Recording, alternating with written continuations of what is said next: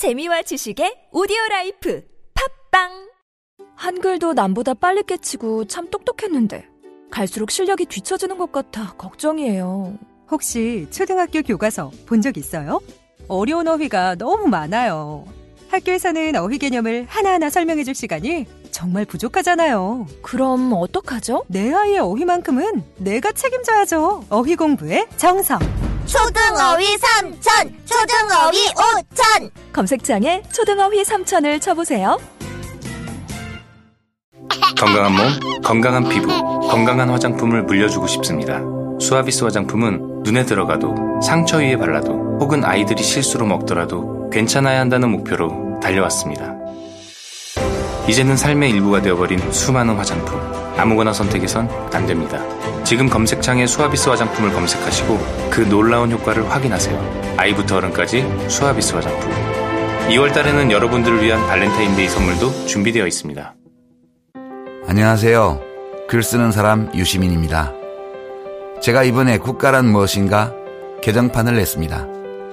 국가란 무엇이며 또 훌륭한 국가는 어떤 모습이어야 하는지 오늘 시점에서 그 답을 찾아봤습니다. 이제 우리는 촛불 다음을 상상해야 합니다. 그 고민 과정에 이 책이 함께하면 좋겠습니다.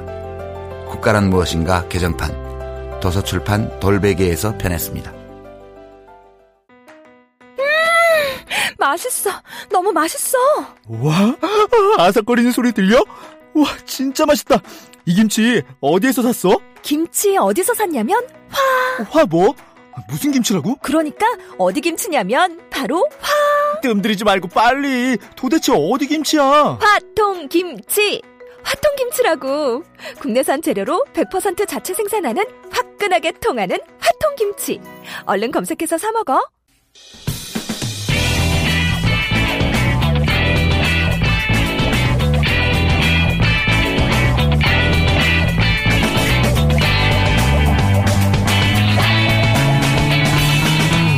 김어준의 뉴스 공장.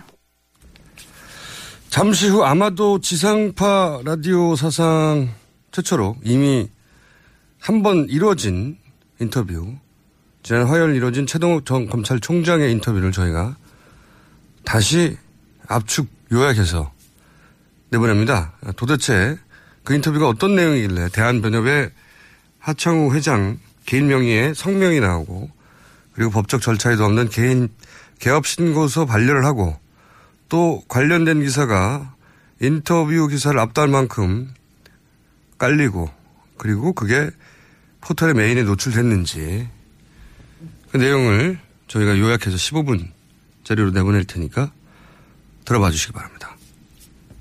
스튜디오에 직접 모시기 굉장히 어려운 분입니다. 최동욱 전 검찰총장님 나오셨습니다. 안녕하십니까? 아, 예, 오랜만입니다. 최근에 이 박근혜 최순실 게이트를 보면서 어떤 느낌이 드시는지 간단한 소회부터 먼저 한마디 해주십시오. 네, 그 제가 갑자기 검찰총장을 일상 이유로 어, 그만둔 이후에 많은 자성의 시간을 보내왔었습니다. 어, 그런데 그 최근 최순실 어, 국정농단 사태 어, 이전에는 어, 검찰 돌아가는 걸 보면서 뭐 우라가 치밀 때도 있고 많은 걱정이 되기도 했었습니다. 그런데 특검이 가동되고 또 특검이 본격 수사를 나서는 걸 보면서 어, 국민 여러분들께서도 마찬가지시겠지만은 많은 위로도 되고 또 경우에 따라서는 안타까울 때도 있고 그렇습니다. 위로가 되신다는 건 기본적으로 특검이 잘하고 있다는 얘기겠죠? 네, 저는 그렇게 생각을 합니다.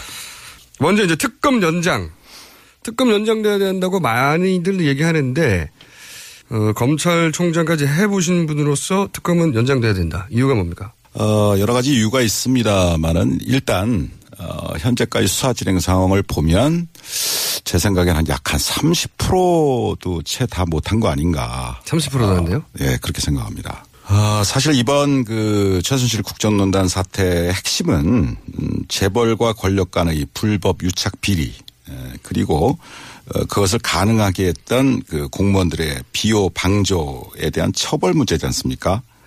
그런데 그 재벌 권력과 재벌 유착과 관련해서는 어, 잘 아시다시피 어, 삼성 이재용 부회장 영장 기각으로 인해서 예. 3주간 또 수사가 많이 delay 됐고 음.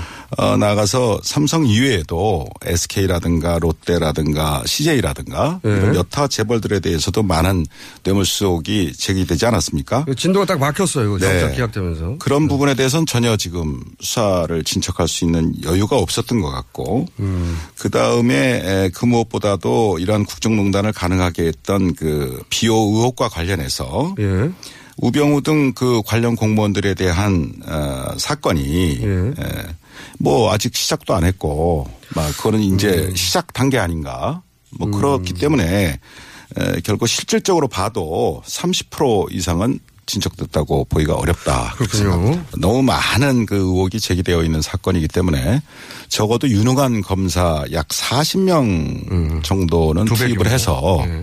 어 1년 정도는 1년? 지속적으로 수사를 해야 어 비로소 어 대부분의 실상이 제대로 밝혀질 것이라고 믿습니다. 이게 최고 전문가의 견해입니다. 수사가 아직 30%도 안 됐다. 그게 첫 번째 이유고. 쪽. 그러면 두 번째 이유는 어떤 게 있습니까? 어, 어차피 뭐 특검법이란 건 한시법이고 어, 제한된 법정 기간 내에만 특검이 수사를 할 수 있는 것인데 어, 지금 70일이 다 돼가고 그 다음에 30일을 만약에 연장이 안 돼서 2월 말까지 이 특검 수사 활동이 종료가 된다면 예. 어, 이 특검에 수사하고 있었던 이 모든 사건들은 다시 검찰의 손으로 넘어가게 됩니다. 네네. 아, 그런데 이 사건을 먼저 수사했던 현재의 검찰은 예. 아, 재벌과 권력 간의 뇌물수수 혐의에 대해서는 음, 손도 대지 못했었고 직권남용. 예, 직권남용죄로만 기소를 했죠. 예, 예. 또 우병우 등 그 관련 공무원들의 비호 방조에 대해서는 막 제대로 수사도 못- 하지 못한 채 예. 아, 특검한테 사건을 전부 이관하는 어, 지금 그런 상황이 되지 않았습니까? 네. 그 당시에 수사했던 그 검찰 지휘 라인이 어떠했는지 그 중수께서는 기억을 하십니까? 우선 법무부 장관의 황교안, 총장은 김진태, 중앙지검장이 김수남, 그리고 청와대에는 그 유명한 김기춘, 우병우 이 두 분이 있었죠. 네. 이 사건이 연장이 안 되면 당시 가이드라인을 따랐던 인사들의 손에 다시 사건이 들어간다 이런 요지네요. 그렇습니다. 그것이 지금 이 특검 연장과 맞물려서 참 중요한 문제입니다. 어, 금반언의 원칙입니다. 그래서 쉽게 말씀드리면 이 금반언의 원칙이라는 것은 어, 이미 표명한 이미 밝힌 자기의 언행에 대해서 모순되는 행위를 스스로 할 수 없다. 뭐 그런 원칙을 말합니다. 아, 자기 한 말을 뒤집을 수 없을 거다 이런 거네요. 뇌물수수 얘기했다가 뭐 딴 걸 바꾼다든가 또는 뭐 직권남용했다가 딴 걸 바꾼다든가 이게 안 된다 이런. 그렇죠. 그 다음에 또 한 가지는 그 우리 헌법상에 자기 부죄 금지의 원칙이라는 것이 있습니다. 그러니까 말하자면 스스로 죄를 부담할 수는 없다. 어, 그래서 음. 여러분들이 아시다시피 어, 묵비권. 아, 자기 죄에 대해서 진술을 거부할 수 있는 거예요. 거부할 수 있는 권리를 네. 준다. 아, 이게 그 원칙. 그게 이제 헌법상의 원칙입니다. 자기 부재 금지 원칙이요? 네네. 에, 자기 자신이나 또는 자기 자신이 속한 조직, 기관에 대해서 음. 스스로 수사해서 처벌한다는 것은 어, 현실적으로 기대하기가 참 곤란합니다. 그러니까 결국은 자기의 상사, 동료, 후배를 스스로 수사하게 되는 그러한 참 어려운 음. 어, 그런 상황이 예상이 되는 것이죠. 이번에도 특검법을 도입해서 어, 특검이 수사를 하게 된 것도 바로 그런 이유입니다. 네. 이해했습니다.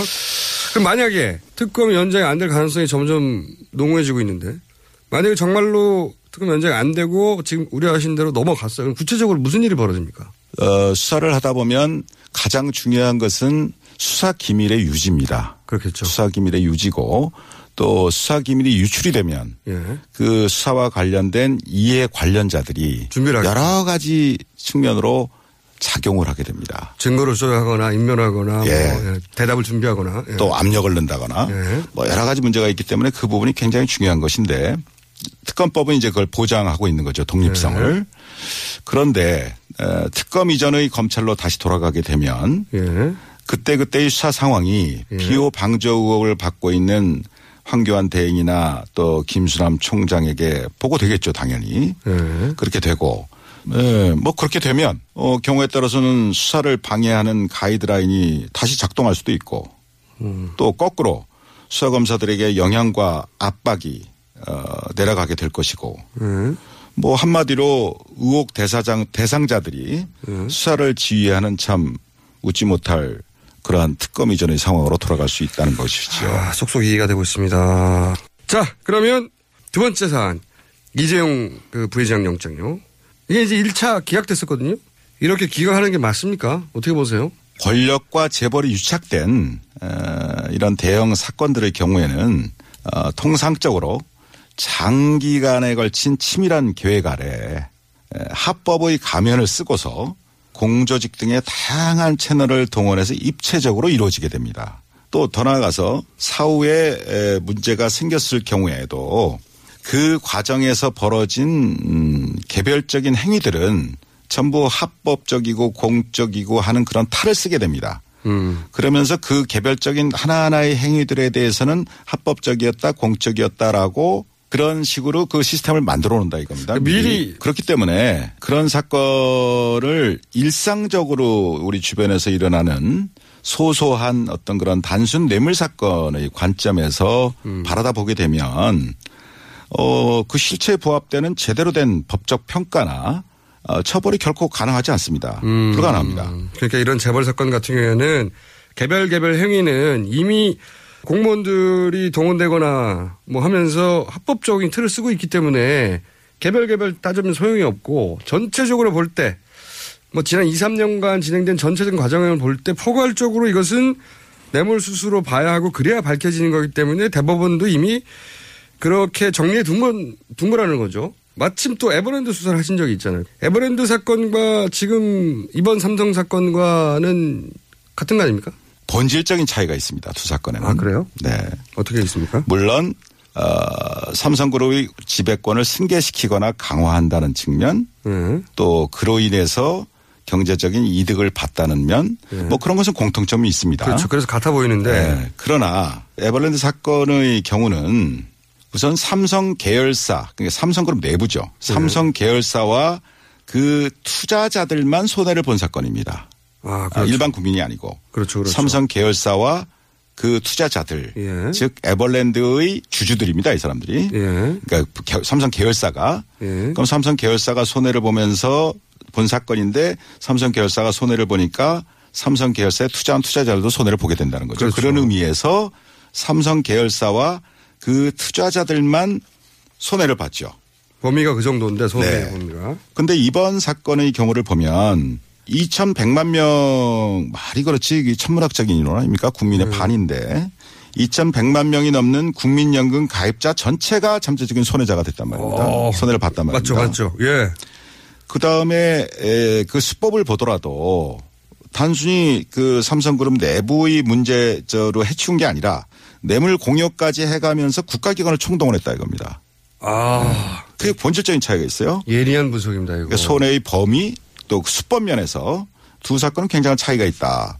즉 음. 한마디로 에, 손해의 범위는 굉장히 에, 국민 대다수로 광범위해졌고 또 수법 또한 매우 대담해졌다 이겁니다. 그래서 제가 이전에 에버랜드 사건을 수사했던 경험과 요번에 언론 보도를 통해서 쭉 느껴지는 것은 에, 재벌들을 처벌해야 할 때 제대로 처벌하지 않으면 시간이 갈수록 그 폐해는 그 손해는 더욱 커지고 그 수법 또한 아주 악질적으로 진화한다 이러는 겁니다. 아, 방법이 굉장히 진화한다 이거예요. 법체. 법보다도 더 앞서갑니다. 그렇죠. 저 대담해지고 더 악질적으로 변했어요. 그런데 이번에도 틀림없이 얘기 나올 텐데 이 재벌 총수 구속하면은 국가 경제 악영향이 있다 이러면서 이제 구속하지 말라고 그러잖아요. 이 부분은 직접 재벌 총수를 구속시켜 본 경험이 있는 분으로서 어떻게 생각하십니까? 정몽구, 최태원, 김순년 등그 재벌 총수가 구속된 이후에 구속된 이후에 뭐 현대자동차든 SK든 한화그룹이든 기업 가치가 하락하거나 대외 신인도가 추락해서 국가 경제가 더 어려워졌었습니까? 그렇다고 아니죠. 생각하세요? 아 이거는 실제 사례를 들어서 반박하면 되는군요. 그러면 삼성 부회장이 이재용 부회장이 구속됐다. 그러면은 어떤 영향이 있을까요 국경제? 결과적으로는 오히려 해당 기업의 투명성이나 네. 어, 신뢰도를 높이는데 어, 기여했다고 보는 쪽이 일반적인 시각이라고 생각합니다. 좀 더 구체적으로 말씀해 주세요. 그 이재용 부회장 혼자만의 생각으로 지금 이번 일이 벌어졌겠습니까? 그럴 리가 없죠. 예, 예. 그럴 리가 없죠. 예. 무수한 법률가들, 많은 전문가들이 예. 오랜 연구와 기획 또 경우에 따라서는 조직적인 로비들이 예. 있었기 때문에 가능한 거 아니겠습니까? 당연히 그렇겠죠. 예. 예. 어, 그런데 예를 들면 이재용 부회장이 원칙대로 구속이 된다면 예. 어, 삼성 내부에서도 예. 다시는 이런 식의 발상이나 시도는 엄두도 못 내는 상황이 될 거다 이런 얘기입니다. 음. 그래서 이재용 부회장의 구속은 예. 아, 우리나라 재벌들 나머지 재벌들 저체에게도 큰 시그널을 보낸다 이겁니다. 정경 유착은 삼성 부회장 한 사람 구속으로 해결될 수도 있겠네요, 이게. 제가 볼 땐 그럴 수도 있습니다. 아무리 경제 권력이 강하다 하더라도 합법 경영을 하지 않으면 예외 없이 총수가 구속될 수 있다. 그렇죠. 라는 시그널을 보낸다는 얘기입니다. 그것만 되면 돼요. 아, 이 얘기 해야 되겠네요. 황교안 이런 말 했어요. 윤석열 검사가 자천된 것은 댓글 수사건 상관이 없고 종합적으로 볼 때 자질의 문제가 있어 자천된 거다. 이런 식으로 말했단 말이죠. 여기에 대해서는 당시 어, 댓글 수사를 총 지휘하셨던 저- 검찰총장이고 어, 그리고 그로 인해서 자천됐다고 알려진 윤 검사에 대해서 이 황교안 대행의 논평에 대해서 한마디 하셔야 될 것 같은데요. 제가 그 국회 대정부 질의 과정에서 예. 황 대행께서 그렇게 답변하시는 기사를 했다 하셨다는 보도를 보고 보고 보고 누가 누구를 평가하나. 이 윤석열 검사는 지금 뭐 특검팀에서 아, 어, 열심히 뭐 쥐야창창 수사를 하고 있는 것 같은데 아주 치밀하고 해박한 법률 전문가입니다. 그 다음에 어떤 법과 원칙에 어긋나는 것, 어, 거기에 대해서는 단호히 거부합니다. 저한테도 많이 거부했어요. 한마디로 제가 말씀드린다면 어, 문물을 겸비한 훌륭한 검사다. 문물을 건다. 네. 문물을 겸비한 훌륭한 검사다. 뭐 그런 표현을 하고 싶습니다. 자, 마지막으로 어렵게 스튜디오 직접 나오셨는데 혹시 하고 싶은 이야기 예, 있으면 제가 뭐 어, 대한민국 검찰은 2천 명이 넘는 검사를 포함해서 어, 만 명이 넘는 어, 방대한 수사 인력을 가진 어, 강력한 수사기관입니다. 수사 역량 면에서 100분의 1도 안 되는 음, 20명의 특검 검사들이 불과 몇 달이란 짧은 단기간에 이전 검찰의 수사보다는 비교할 수 없을 정도의 어, 성과를 내지, 내고 있지 않습니까? 이번 특검을 보면서 권력의 개가 되어서 권력의 입맛에 맞게 수사하는 것과 국민의 검찰로 법과 원칙대로 수사하는 것의 이 극명한 차이를 어, 그리고 검찰이 이 지경이 되도록 만든 정치 검사들의 말로를 우리 정의로운 젊은 검사들이 마음에 새기고 잊지 말기를 바랍니다. 자기 손에 쥐어진 칼로 자신의 팔다리를 베어서라도 국민의 검찰로 다시 태어나기를 바랄 뿐입니다. 아, 마음에 와닿는 마지막 말씀이었습니다. 지금까지 어렵게 모신 최동욱 전 검찰총장이었습니다. 감사합니다. 감사합니다. 네. 지난 화요일 최동욱 검찰총장과의 1시간 인터뷰를 15분으로 압축해서 약간 어색한 부분도 있습니다. 어, 왜 삼성 이재용 부회장 영장이 발부되어야 하는지, 왜 특검 연장되어야 하는지에 대한 전직 검찰총장의 해설이었고요. 어, 최동욱 저 검찰총장의 1시간 전체 인터뷰 합보는 물론 지금도 팟빵에서 어, 직접 들으실 수 있지만 따로 떨어져 있는데 지금은 합보는 유튜브에서 저희가 이제 주신뉴스도 항상 하지 않습니까? 주시 그리고 한칸 띄고 최동욱 한칸 띄고 AS 이렇게 세 단어를 동시에 검색하시면 제일 상단에서 합본을 찾을 수 있습니다. 너무 많은 관련 영상이 있어가지고 한 번에 듣고 싶으신 분들은 이렇게 검색해서 찾으시면 되고요. 저희가 앞으로도 중간중간 중요한 세동욱 검찰총장의 멘트는 한 20초 정도 잘라시 내보낸다가, 내, 보낸다든가, 계속해서 저희가, 어, 이 내용을 내보내겠습니다. 여러분들이 다 아실 때까지. 자, 여기까지 하고요. 오늘은 잠시 후에 인터뷰에서 이어가겠습니다. 다른 인터뷰에서. 똥은 싸고 다니냐? 미치도록 싸고 싶다. 빅동의 추억. 미국 장사랑! 구렁이 똥 이뻤다. 장이 살아야 내 몸이 산다. 혈중 콜레스테롤 개선과 배변 활동에 도움을 주는 건강 기능 식품입니다. 빅동의 추억, 미궁 장사랑. 지금 검색창에 미궁 장사랑을 검색하세요. 이건 제가 싸보니까 효과, 싸보니까? 써보니까 효과가 있는 것 같아요. 미 항공우주국 나사에서 우주인들의 비상식량으로 쓴다는 남미 최고의 완전식품 마카 플러스 한국에서 가장 비싸고 귀한 식품이라는 산삼 플러스 거기에 한국인이 좋아하는 녹용까지 녹용까지 일단 이 세 가지를 모두 넣은 제품이 나온 거니까. 마카 산삼 녹용. 대박. 좋은 건 다 있네. 031-323-2559 영한네이처 yhnatuRE.com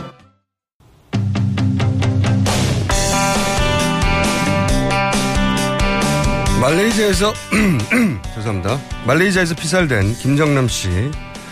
김정남 씨는 지난 2012년 대선 직전에 큰 화제가 됐던 적이 있습니다. MBC가 단독 인터뷰를 했고 그리고 방송할 거다 하는 내용이 방송이 되기 전에 폭로되어서 그렇게 화제가 됐었죠. 어, 당시 이 폭로를 하셨던 분입니다. MBC 해직 기자 이상호 고발뉴스 대표 기자 연결됐습니다. 안녕하십니까? 안녕하세요. 네. 반갑습니다. 이상호입니다. 네, 소개가 길었습니다. 네네. 아, 5년이나 됐는데, 어, 굉장히 이제 인상적인 사건이었기 때문에 네. 세세하게 기억이 나는데, 당시에, 네. 어, 이틀 전이었던가요? 3일 전이었던가 그랬죠? 네. 대선. 바로 직전에 MBC가 김정남 씨를 단독 인터뷰했다 하는 내용을 처음으로 본인 SNS에 올렸지 않습니까? 네. 그 내용을 어떻게 알게 됐는지 그리고 그때 당시 상황을 좀 설명해 주십시오. 그 당시에 낙검수라고 있어요. 김어준이라는 분이 하시는 방송이었는데 네. 거기서 워낙 그 그분들이 취재를 잘하셔가지고 어, 대선 기간 중에 김정남이 한국 또는 제3세계로 망명할 가능성이 있다. 네. 그리고 그게 대선 과정에 당시 NLL 광풍이 불고 있었는데 네네. 그 광풍과 맞물리면서 그야말로 어, 여권 주자를 돕는 그런 공작 차원에서 진행될 가능성이 있다. 이런 취지로 보도하셨잖아요. 그거를 뭐 한 한 달 전부터 떠들었죠. 예. 예. 네. 그래서 깊은 감화를 제가 받아가지고 예, 취재를 하셨군요. 그렇다면은 당시에 미디어 세트 언론 지형을 봤을 때 정부 입장에서 만약에 이런 공작이 사실이라면 대단히 보안도 중요하고 손발이 잘 맞아야 될 거 아닙니까? 그렇죠. 나중에 뒤탈이 안 날라면 예. 그러면 어떤 언론사를 고를까 생각을 하다가 MBC가 상당히 정렬이 잘 돼 있었어요. 당시에. 예. 이미 통제, 우리 우리 말로 통제. 네네. 그래서 MBC의 가능성이 높겠다라고 생각해서 아, 추정해요. 네. 그래서 제가 내부 이제 취재를 하기 시작했죠. 네. 그랬더니 움직임이 있다라고 음. 하는 내용을 포착을 했고 이게 MBC의 구성원들도 사실은 잘 알지 못하도록 MBC 내부에서 비밀리에 진행됐다는 거죠, 그때. 그렇죠. 완전 비밀리에 진행이 됐죠. 근데 이제 MBC, 기자, 결과적으로 네. MBC 기자들이 네. 한두 명도 아니고 그리고 오랫동안 알아왔던 사람들인데 그걸 어떻게 모르겠을까요? 그 모르게 할 수 있죠. 그래서 이를테면 국내에서 파견을 하면 네. 이게 문제가 되잖아요. 네. 국내에서 움직이려면은 이게 동선이 파악이 다 됩니다. 그러니까 방콕 특파원을 꼭 집어서 보내는 거죠. 아, 해외에 이미 나가 있던 특파원을. 그렇죠. 그러면은 뭐 저 위 채널부터 국제부장부터 특파원 이렇게 간단하게 연결되니까 음, 그래서 실제로 어 이름이 좀 그렇습니다. 뭐 허무호 특파원이라고 있습니다. 네. 허무회가 아니라 허무호 특파원인데 방콕에 그때 나가 있던 특파원이에요. 네. 그분이 어 방콕에 있다 갑자기 말레이시아로 날아가죠. 음. 그래서 전격적으로 인터뷰가 이루어지게 됩니다. 근데 그, 그렇게 꽁꽁 숨긴 것을 이상원 기자는 당시에 어떻게 알아내신 겁니까? 누굴 때리신 거예요? 당시에는 얘기할 수 없었지만 네. 어, 충분한 움직임이 있었고 어, 그리고 내부 제보자가 있었어요. 근데 아, 그 그분이 혹시라도 피해를 입을까봐 네. 어, 해고되면서도 안 밝혔죠. 아, 이미 해고되신 분이고. 아 제가 해고 되면서까지 안 밝혔다. 아, 본인, 아, 본인 자랑이군요. 아, 아름 다운 얘기였습니다. 네, 취재, 취재원을 보호했다는. 네네. 근데 이제 당시 MBC에서는 그것을 초기에 이제 이상호 기자가 트윗으로 취재했다고 한다라고 얘기하니까 네. 김정남 단독 인터뷰 이야기는 사실 무근이라고 뉴스에서까지 얘기를 했어요. 네, 한 서너 번 뉴스 보도를 했죠. 네, 사실 무근이라고. 최초의 일보는 제가 낙검수의 이런 보도가 있는데 MBC가 그걸 추진하고 있다라고 보도를 했고 예. 나중에 이제 트윗을 통해서 방송이 임박하다라고 이제 한 서너 차례 트윗을 계속 날렸었죠. 그렇죠. 그 초기에는 부인했으나 나중에 네. 알고 봤더니 실제 만나긴 만났어요. 인터뷰 하긴 했어요. 그죠? 그러니까 나중에도 인터뷰를 하지는 않았다고 계속 지금 주장하고 있어요. 왜 그러냐면 네. 어, 말레이시아 호텔에서 10분간 만났다. 10분간만 만났다. 네, 10분간 대화를 나눴다. 네. 근데 인터뷰한 건 아니다. 라고 주장을 하고 있어요.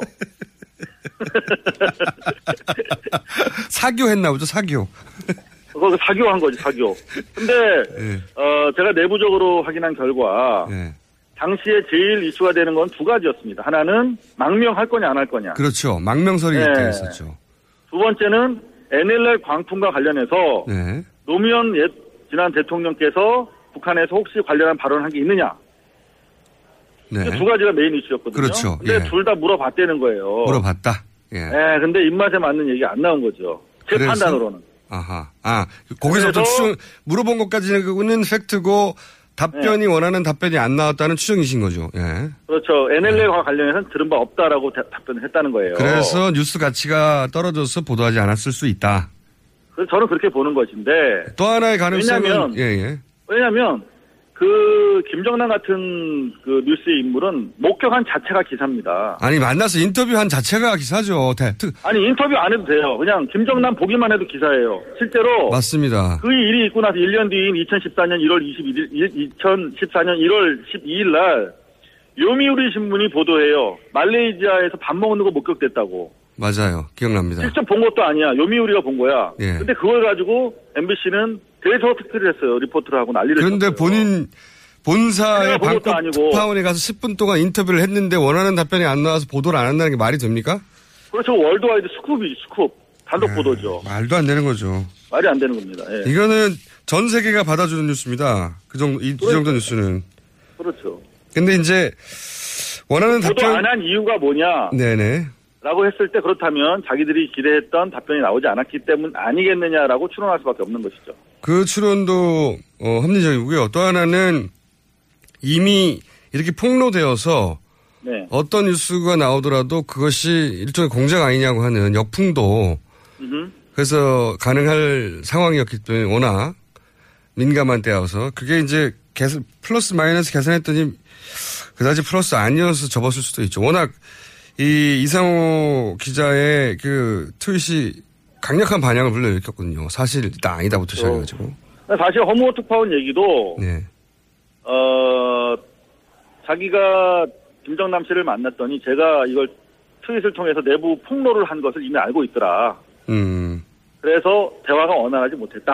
뭐 이런 취지로도 얘기를 하고 있어요, 사실은. 뭐 결과에 그러- 맞춰서 그럼에도 불구하고 네네. 그럼에도 불구하고 보도를 했었어야 되는 것이죠. 만났다. 그러한 취지로 인터뷰를 했다면. 그렇죠. 만났다는 자체로 뉴스고요. 원하는 답변이 안 나왔어도 그렇게 답변했다는 자체가 어마어마한 뉴스니까. 그럼요.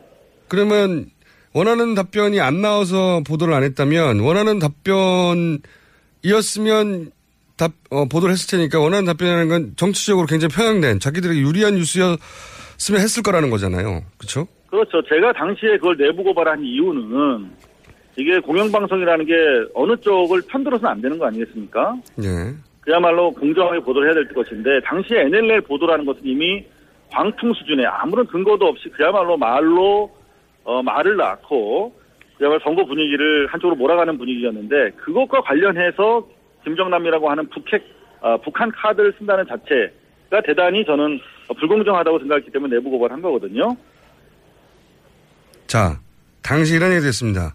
MBC를 낙점해서 김정남 인터뷰를 추진한 주체는 배후는 국정원이다 주장했는데 어떤 근거에서 그런 말씀을 하긴 뭐 이런 걸 추진하려면 이 정도 정보기관이어야 가능할 건 하- 하지만 어떤 이제 있어요? 취재를 안 해보신 분들은 모를 거예요.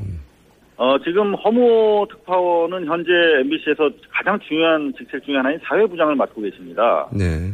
그런데 어, 제가 물어봤어요. 저는 해고를 당해도 좋다. 네. 근데 여하튼 이제 복직이 돼서 왔지 않습니까? 네. 그랬더니 다시 이 허무호 사건을 폭로한 거 가지고 정지 6개월을 또 때리더라고요. 폭로한 게 언젠데요. 아, 그러니까 해고 사안은 아니라니까 그러면 6개월을 주겠다 이렇게 한 거예요. 그래서 제가 우리 노동조합이랑 같이 예. 아 나는 두 번 해고돼도 좋은데 예. 이거는 언론의 공영 언론의 공정성과 관련해서 중요한 사안이니까 허무의 취재 경위, 네. 지시 내용 네.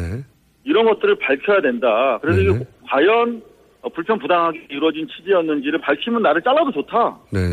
또 기본적으로 사실관계가 파악되지 않은 상태에서 어떻게 또 재징계를 하려고 하느냐 해서 특별 감사 청구를 했어요. 노조랑 저랑 같이. 네. 근데 거기에 대해서 답변이 전혀 없죠. 무슨 말씀이냐면 네. 어, 해외에 나가서 누구를 만난다는 게 그렇게 생각만큼 간단한 취재가 아니거든요. 어, 어렵습니다. 매우 정교한 자료가 없으면 네. 갈 수가 없어요. 한 저- 번뭐 수천만 엄청난 돈을 들여서 움직여야 되는데. 아, 저도 그거는 충분히 100, 어, 50% 너무 야근데 한 1000% 이해합니다. 저도 해본 적이 있어서, 예. 아, 그럼요. 네. 그래서 어렵습니다. 저는 취재를 해본 사람은 외국 제3국 내가 있는 곳에서 벗어나서 다른 나라 가서 누구를 만난다? 아유, 그, 그 생각보다 시- 간단치 않거든요. 아는 사람들끼리 약속해서 가서 만나도 어려운 판에.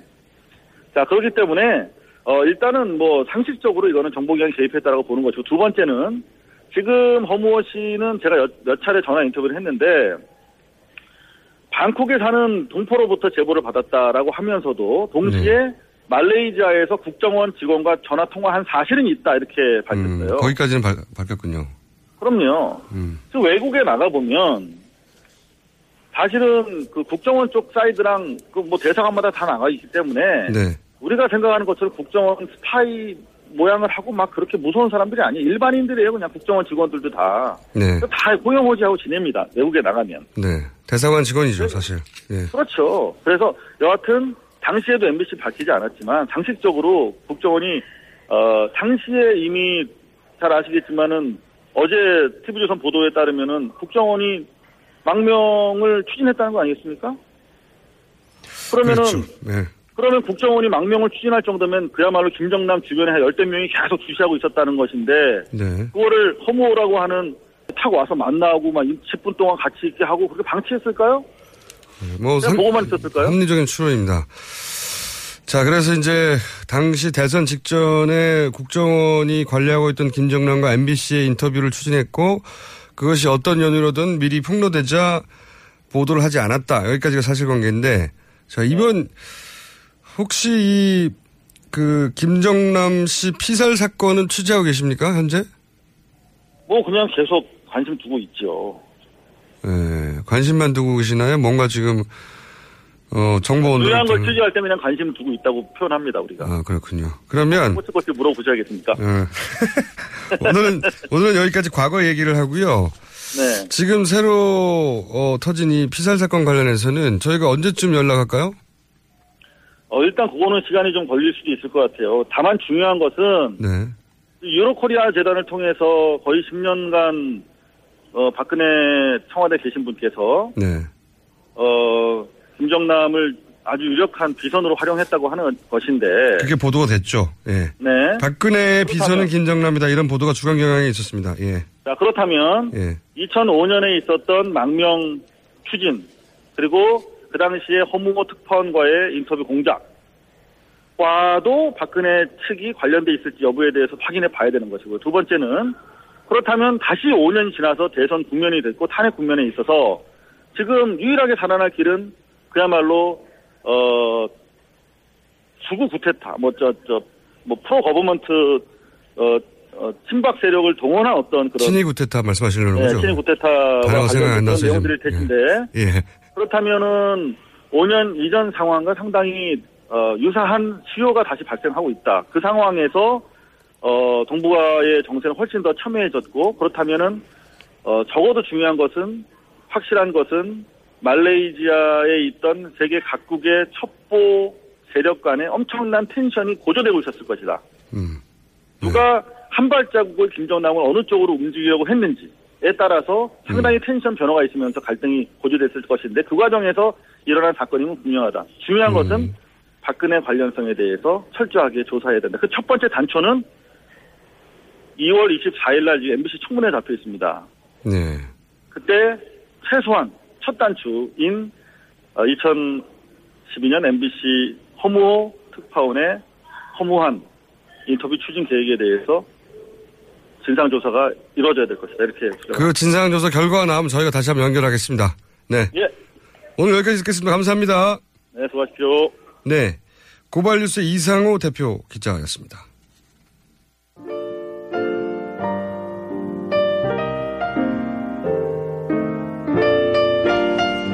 자, 불친절한 AS. 요즘 버스에서 그 뉴스공장 틀어준다는 문자가 굉장히 많이 오고 있습니다. 네, 천안 12번 버스 차량 번호 7200, 1237번. 자, 금촌 방향하는 567번. 오타와 라클리프행 1번 버스 안에서 듣고 계시다고. 네, 버스 안에 저를 제한 나머지 누구도 못 알아듣겠지만 내용은 아주 재밌다고. 자, 어, 최동욱 전 검찰총장 이거 들어본 인터뷰 같은데요 하시는 분들은 있는데 당연합니다. 저희가 이미 했던 인터뷰를 압축해서 내보낸 거거든요. 데자뷰인가 이런 거 보내시는 분이 있는데 그게 아니고요. 압축해서 다시 내보낸 겁니다. 저희가 필요하면 또 내보낼 수도 있어요. 네. 여기까지 하겠습니다.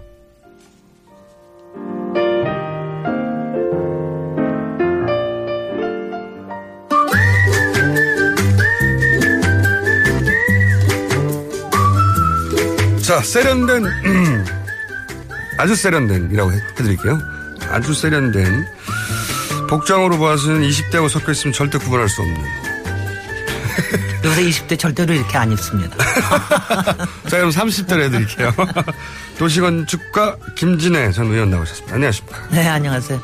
아, 오늘 주제가 우리 이, 이재명 후보인데 네. 시간이 너무 짧게 남아 있어서 이재명 후보 지지자들께서 굉장히 성내시겠는데 할 수 없습니다. 출마. 네. 솔직히 솔직히 지난주에도 지난주에 안희정 도지사 후보가 대학로에서. 얘기를 했는데 대학로 얘기를 했는데 아, 저 솔직히 사실 한마디 한마디가 굉장히 조심스럽습니다. 그러니까 좀 그렇죠. 좀 그렇게 좀 저기 양해를 부- 부탁을 드리고 청취자 여러분께서 좀 네. 양해를 부탁드리고요. 이것은 그 특정 후보의 호나 네.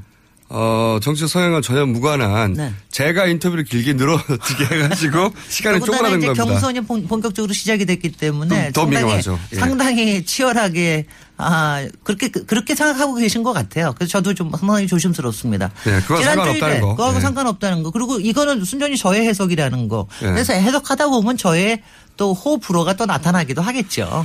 근데 지난주일에 안희, 안희정 도지사가 대학로를 어, 출마 선언 공간으로 잡은 것이 네.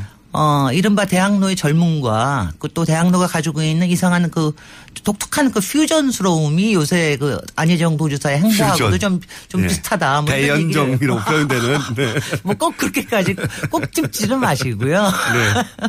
근데 이제 이번에 사실 이재명 저 시장의 출마 선언은 성남의 오리엔트 공장에서 했습니다. 굉장히 아, 특이한 그렇죠. 특이 굉장히 특이한 거죠. 근데 이때 장소- 아니면은 언제 우리가 공장 얘기를 해볼 수 있을까 싶어서 그래서 제가 꼭, 드- 꼭. 해야 되겠다 그렇게 생각을 했습니다. 지금 이 주제는 출마 장소, 대선 후보 출마 장소의 정치학이라고 네. 하는 주제로 각 후보들의 출마 장소를 짚어보는 중입니다. 네. 예. 근데 이제 이제 저- 어, 이번에는 이재명 성남시장이 공장에서 네. 했다. 공장에서 했고 그, 그리고 성남이다라고 성남이다. 하는 거. 제가 이제 성남 성남이라는 게 사실 네 개, 네 가지 코드가 있어요. 하나는 공장. 공장. 예전에 이제 경기도에 속해 있으면서 공장 지대였던 공단 공단이 있었잖아요. 공단에 있었고 네. 그다음에 두 번째가 뭐냐면 여기서 처음으로 빈 빈민 운동이 일어났던 데입니다. 아, 빈민운동. 70년대 초에 60년대 말 70년대 초에 특히 청계천 철거민을 거기다가 대량 갖다가 쏟아놨어요. 아하. 그러면서 그때 무호가 있던 서울에 있던 무호가들을 다 그냥 쓸어버리고 아. 거기다 갖다 놓고 한 20평 30평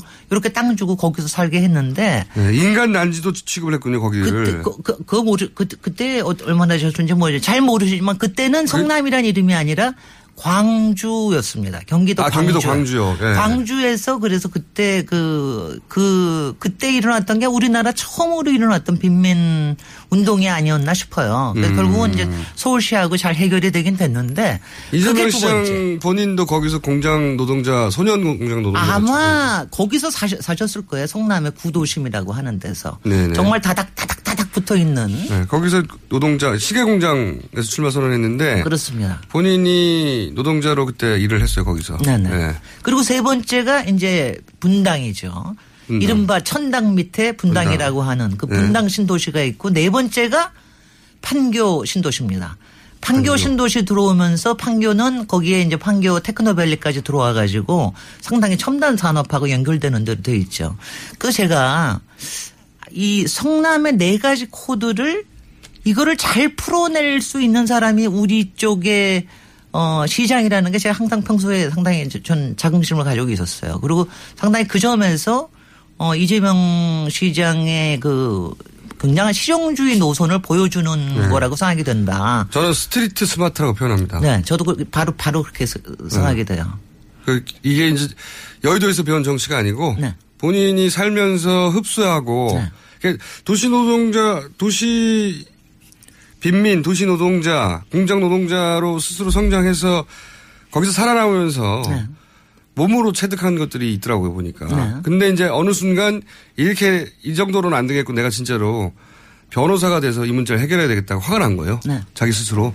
그래서 여기까지 온 거거든요. 상징성이 있죠. 굉장히. 근데 그러면서도 이재명 시장의 느낌은 솔직히 블루 칼라가 아니잖아요. 그냥 뭐딱 보자마자 화이트 칼라로 보이지 않아요. 변호사니까요. 아, 변호사하고 화이트 칼라고 꽤 세련된 블루 화이트 칼라로 보여서 네. 그게 분당이나 판교의 주민들하고도 굉장히 잘 어울리는 코드가 됐다는 거. 음. 사실은 지지도가 그쪽에서 굉장히 많이 나오거든요. 그렇죠. 그래서 그런 점에서 하여튼 이 성남에서 본인이 노동자 출신의 대통령 후보로서 어떤 이, 이 우리 사회의 이 갈등을 좀 조정할 수 있고 실용주의적으로 앞으로 나갈 수 있다라는 거를 잘 해- 해낼 수 있다고 얘기를 할 수 있을 것 같은데 저는 또 뭐 요새 일 보고 있으면 조금 한쪽으로 너무 또 기울어 계신 게 아닌가 즉 싶어요. 경선 과정에서 본인을 돋보이게 하려다 보니 네.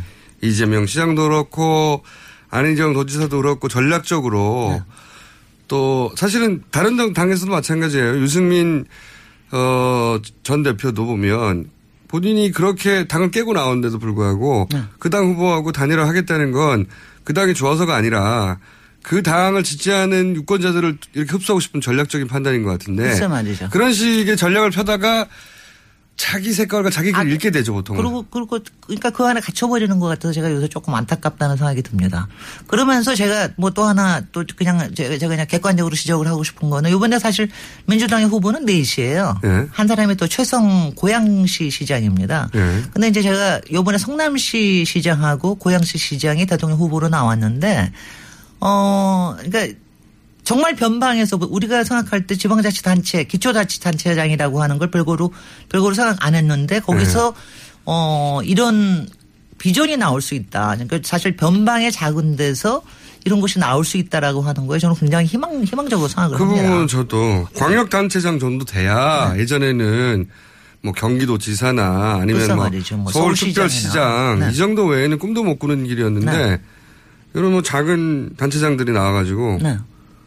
하겠다고 나서고 그게 실제로 될 수도 있을지 모른다고 하는 근데 사실 작지도 같아요. 않아요. 성남시 같은 건 거기 100만이니까 제주도가 60만 밖에 안 되거든요, 솔직히. 그렇긴 한데. 그 예산도 보면은 뭐 네. 한 경남에 한 대여섯 배 될걸요? 아마 성남 같은 경우에. 그렇긴 하지만 이제 서울시나 경기도에 비하면 작죠. 그렇죠. 예. 아, 그러니까, 그러니까 그러- 그런 걸 주목을 해 주십사. 그러니까 사실 기초자치단체장이라고 하는 게 현장에서 바로바로 결정해서 그리고 여러 가지 사안들을 종합해서 결정을 해야 되는 거거든요. 네. 그러면서 자기 꿈을 잃지 않고 큰 거를 생각할 수 있는 이런 역량이라는 게 있을 수 있다.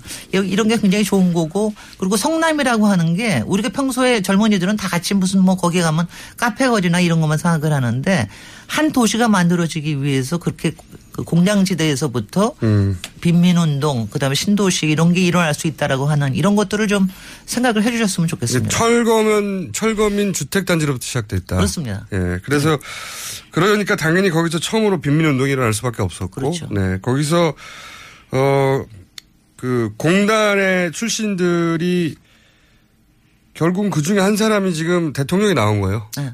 네, 후보로. 어, 드라마가 있는 후보죠. 그 자체로. 그래서 스토리- 스토리 공장을 있죠. 공장을 선택한 것 같고 네. 본인 출신이 거긴 걸 잊지 않겠다고 그리고 저도 저도 그것도 한번 여기 뉴스 공장은 왜 공장이 됐어요? 뉴스를 막 찍어내니까요. 저는 그것도 왜 뉴스 공장이 됐을까? 아니 본인이 직접 지으신 거는 아니 아니라고 들었는데 여기 어, 제가 오케이를 한. 아니 근데 아니 근데 정말 이 말은 맞는 거야. 뉴스 공장을 막 뉴스 공장에서 공- 뉴스를 막 찍어내는 건 분명히 사실인 것 같습니다. 네. 좀 기다려 보시면 더 찍어놓을 테니까. 공장장 이제 공장장이 아니라 완전히 이제 네. entrepreneur가 되지 않을까 싶은데. 저희가 이제 조금, 어, 좀 더 지나면 공장은 너무 작지 않냐. 아니, 뉴스 공단으로 만들든가. 아, 제가 공장 얘기를 한 가지만 더 얘기하면은 공업, 공업지대에 대한, 사실 송남에서도 공업지대가 얼마 안 남았는데 네. 지금 서울 같은 경우에는 공업지대가 없습니다. 그렇죠. 중공업 지역이 기껏해야 3, 4%밖에 없, 없는 거예요. 그러니까 우리가 공장의 일자리 운운하게 얘기하지만 서울이라는 도시가 얼마나 정말 빨아먹고 사는 데인가라고 하는 게 이럴 때 드러납니다. 다른 도시에 기생하는 도시다, 거꾸로. 그렇습니다. 그렇게 표현할 네. 수도 있어요. 네. 자, 오늘 여기까지 하고 저희가 뉴스 공단이 될 때까지 계속 출연하실 분입니다. 김진애 전 의원이었습니다. 저는 김어, 김어준이었고요. 내일 다시 뵙겠습니다. 안녕.